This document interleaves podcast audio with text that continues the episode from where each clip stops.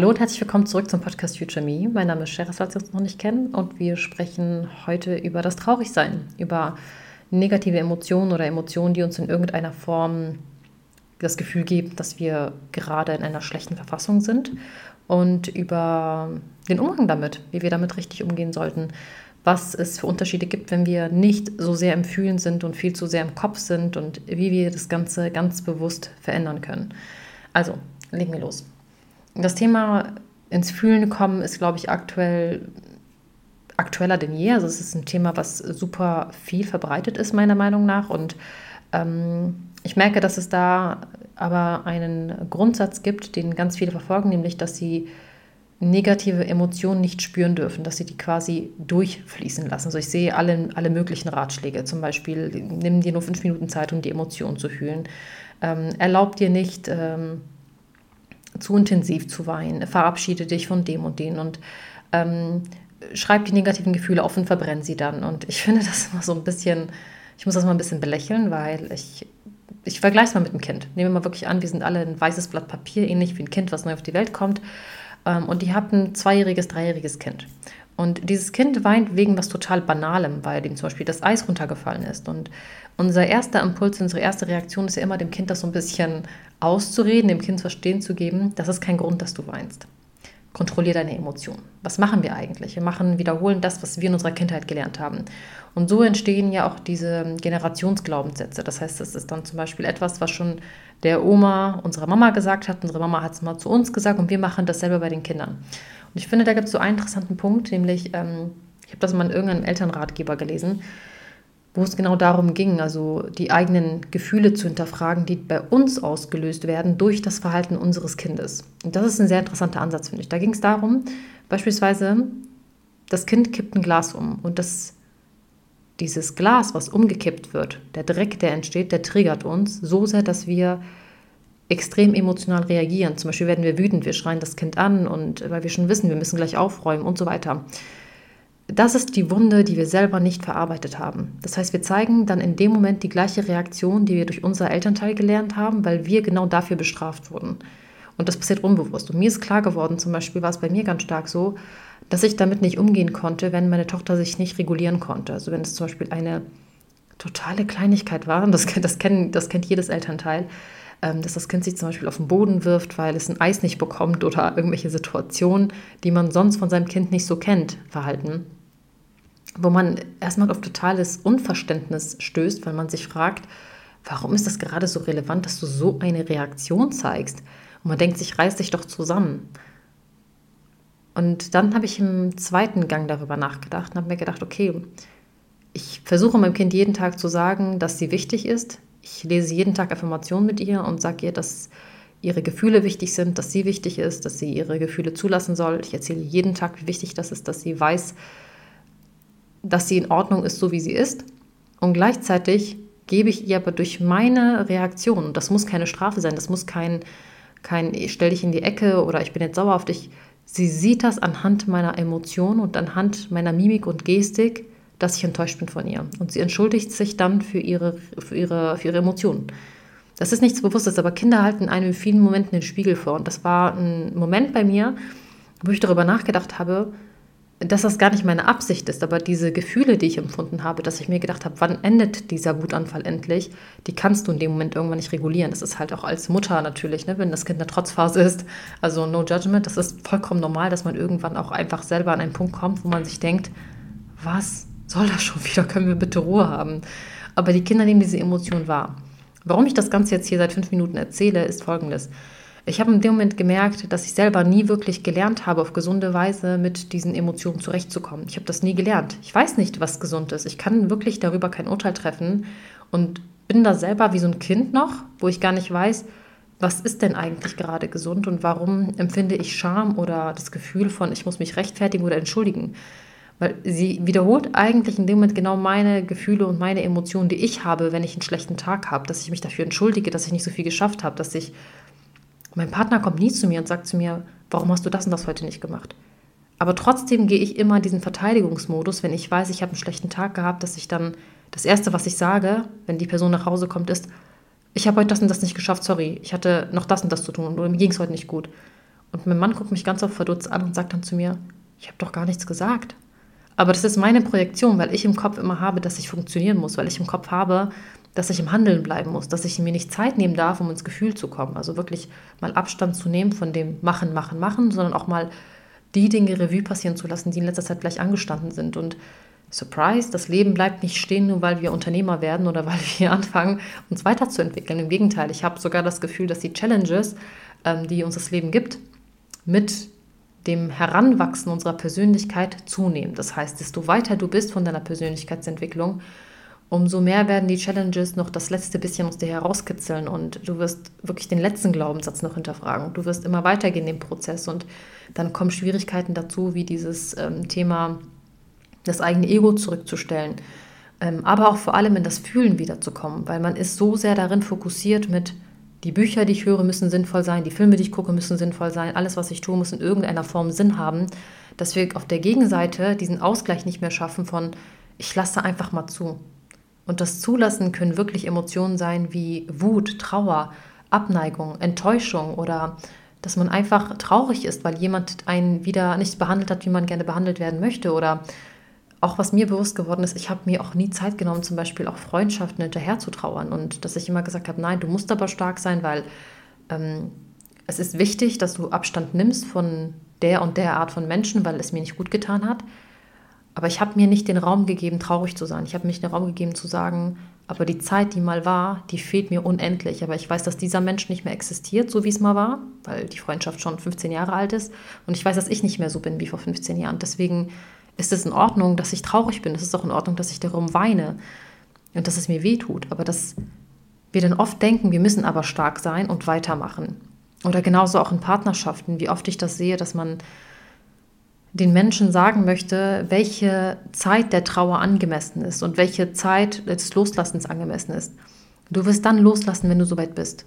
Solange du in irgendeiner Form gedanklich noch festhält, solange du es nicht sein lassen kannst, zu gucken, was der Ex-Partner noch macht auf Social Media oder den Fake-Profil zu machen, um, um, ähm, um nachzuschauen und so weiter, solange lässt du nicht los. Und das hat einen Grund. Das hat einen Grund, dass du noch nicht bereit bist, loszulassen. Und ich finde, das Gesündeste ist wirklich, sich klarzumachen, dass das nichts ist, wofür ich mich schämen muss. Weil solange man denkt, es ist etwas, was mit Scham behaftet ist, desto schwerer fällt uns das Loslassen, weil dann mit Scham ganz viele negative Emotionen verbunden sind, ganz viel Ablehnung, Ablehnung gegen uns selbst vor allem, weil ich lehne mich selber gerade ab, weil ich das Bedürfnis habe zu gucken.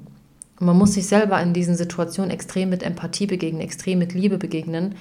Und es gab so einen Spruch mal eine Zeit lang, ähm, den ich total in dem Zimmer gefeiert habe, und das war, liebe dich am meisten, wenn du es am wenigsten verdienst aus deiner Sicht. Das heißt wirklich an den Tagen, wo ich so wütend über mich selbst war, selbst war dass ich den Tag verschwendet habe, dass ich einen unnötigen Streit provoziert habe, weil es mir einfach schlecht ging, ähm, wo ich wirklich eine Ablehnung gegen mich selbst hatte, habe ich mir Dinge getan, die für mich sich gut anfühlen. Beispielsweise einfach nur ein Bad zu nehmen oder mir meine Lieblingsserie anzumachen und nur abzuschalten. Und das ist vielleicht an so einem Tag, wo du eh nichts gemacht hast, fühlt sich das im ersten Moment total schlecht an. Aber ich gebe mir in dem Moment die Erlaubnis, dass es in Ordnung ist, dass ich ein Mensch bin. Das ist das Absurde. Wir, sind Menschen, es ist menschlich. Und gerade bei Kindern finde ich, das ist so, so ein wichtiger Meilenstein, dass man ihnen in diesem Stadium im Alter von drei, vier Jahren, wo sie gerade in der Entwicklung sind, ihre eigenen Bedürfnisse und ihren eigenen Willen kennenlernen, denen das mit auf den Weg zu geben, dass die einzige Grenze, die existiert, ein anderer Mensch ist. Also als Beispiel, wenn man versteht, es ist in Ordnung, dass ich weinen möchte und dass ich traurig bin, aber was nicht in Ordnung ist, ist, dass ich in der Wut anfange, zum Beispiel Vasen nach meinem Partner zu schmeißen. Das ist jetzt sehr übertrieben, aber das wäre jetzt zum Beispiel eine Grenze, wo ich einen anderen Menschen verletze oder dass ich in meiner Wut Dinge zerstöre oder ähnliches. Das sind Emotionen, wo man lernen muss, damit auf eine andere Art und Weise umzugehen. Da geht es dann wieder darum zu verstehen, warum die Emotionen so extrem sind. Jetzt verrate ich euch was. Emotionen, die extrem ausartern, die unkontrollierbar sind, woher kommen die? Die kommen daher, weil wir sie zu lange unterdrückt haben. Nehmen wir an ein Beispiel, ihr habt jetzt einen Mann, der ist einfach nicht ordentlich und euch ist das einfach wichtig, dass es ordentlich ist. Das ist eure gemeinsame Wohnung, ihr lebt genauso da drinnen und euch ist Ordnung wichtig. Ihr verbringt viel Zeit mit Putzen und ihr sagt eurem Partner jeden Tag, wie wichtig euch das ist, dass die Ordnung einigermaßen sauber bleibt, dass zumindest so Kleinigkeiten wie beispielsweise die Klobürste zu benutzen oder die Zahnpastatube zuzudrehen, dass euch solche Dinge am Herzen liegen, dass ihr das verstehen könnt, dass es nicht immer perfekt aussehen kann, aber Euch ist das wichtig, es ist ein Bedürfnis von euch. Und ihr dürft solche Bedürfnisse äußern und auch sagen, ihr dürft auch wegen solchen Bedürfnissen sauer sein. Es ist in Ordnung, sauer zu sein. Und deswegen habe ich auch so einen ganz großen Konflikt mit so Accounts, die dann versuchen, Frauen dahin zu bringen, wie, ähm, ja, aber äh, ihr, habt, ihr seid einfach zu pingelig und so weiter, weil was passiert denn, wenn ich konstant meine Bedürfnisse unterdrücke? Nehmen wir jetzt mal an, ihr steht morgens schon auf, ihr geht ins Badezimmer und da liegt eine Zahnpastatube, die ist offen. Euer erster Impuls ist, warum? Ihr fragt euch warum. Ihr denkt euch dann, okay, ich will keinen Streit provozieren, ich schluck das runter. Ihr geht weiter. Dann liegt da schon wieder irgendwas. Ihr schluckt das wieder runter. Ihr geht in die Küche und da ist wieder irgendwas. Was passiert spätestens bei der fünften, sechsten Sache? Ihr werdet dann nicht nur wegen dieser einen Sache laut, weil das ist dann das, was nach außen hin so wirkt. Sie ist wegen einer Kleinigkeit ausgerastet. Ihr werdet laut werden, weil sich diese fünf, sechs Sachen, die ihr vorher schon gesehen habt, angestaut haben. Das heißt, da kommt nicht nur eine Sache aus euch heraus, da kommen fünf, sechs Sachen auf einmal heraus. Und so entstehen übermäßige Reaktionen, weil wir nicht gelernt haben, dann vielleicht etwas zu sagen oder uns immer einzureden, dass unsere Gefühle fehl am Platz sind. Das ist falsch, dass ich das gerade denke. Ich muss verständnisvoller werden. Nein, es ist in Ordnung, das auszusprechen. Das Gefühl, was eigentlich damit einhergeht, jetzt kommt wieder eine Erkenntnis für euch. Das Gefühl, was eigentlich mit einhergeht, wenn ihr zum Beispiel die Zahnpastatube seht, die da liegt, es ist nicht die Zahnpastatube, die euch stört. Das, was euch eigentlich stört, ist, dass der Mensch euch zeigt, ich respektiere deine Bedürfnisse nicht. Überraschung. Es geht wieder nur um das Gefühl von Respekt und gesehen werden. Ich habe meinem Partner mitgeteilt, das ist mir wichtig. Er hat es wieder überhört. Er hat nicht das gemacht, was mir wichtig war in dem Moment. Das ist das, was sich eigentlich verletzt hat in dem Moment. Es geht gar nicht so sehr um diese Zahnpastatube. Aber weil wir uns nicht erlauben, das zu fühlen und hineinzugehen, das zuzulassen, dass es gerade uns stört, nehmen wir das gar nicht wahr. Wir verstehen gar nicht, was unser Körper uns mitteilen möchte. Und so entgehen uns über den Tag verteilt, über die Jahre verteilt so viele wichtige Erkenntnisse. Genauso auch bei, bei Social Media, das könnt ihr durchweg blind beobachten, wie viele Menschen aus dem Trigger heraus nur negative Kommentare überall kommentieren. Und das bei gefühlt jedem Beitrag zum Beispiel. Und ich frage mich dann oft, ich habe auch so ein paar Kandidaten bei mir und ich kenne mittlerweile sogar die Namen, ich blockiere diese Menschen bewusst nicht. Ich denke mir, irgendwann kommt der Zeitpunkt, wo diese Person versteht, Wieso folge ich dieser Person nicht und kommentiere aber jedes Video auf eine negative Art und Weise? Wieso? Weil etwas in, in mir, in meinem Leben diese Person triggert. Aber diese Person ist noch nicht bereit hinzugucken. Deswegen geht sie nicht in das Gefühl rein, sondern projiziert einfach nur und ballert einfach drauf los. Aber so ändert sich nichts im Leben dieser Person. Das bleibt so, wie es ist. Bis man bereit ist hinzugucken und zu verstehen, woher diese übermäßige Emotion kommt, dass ich das nicht kontrollieren kann, dass ich wütend werde,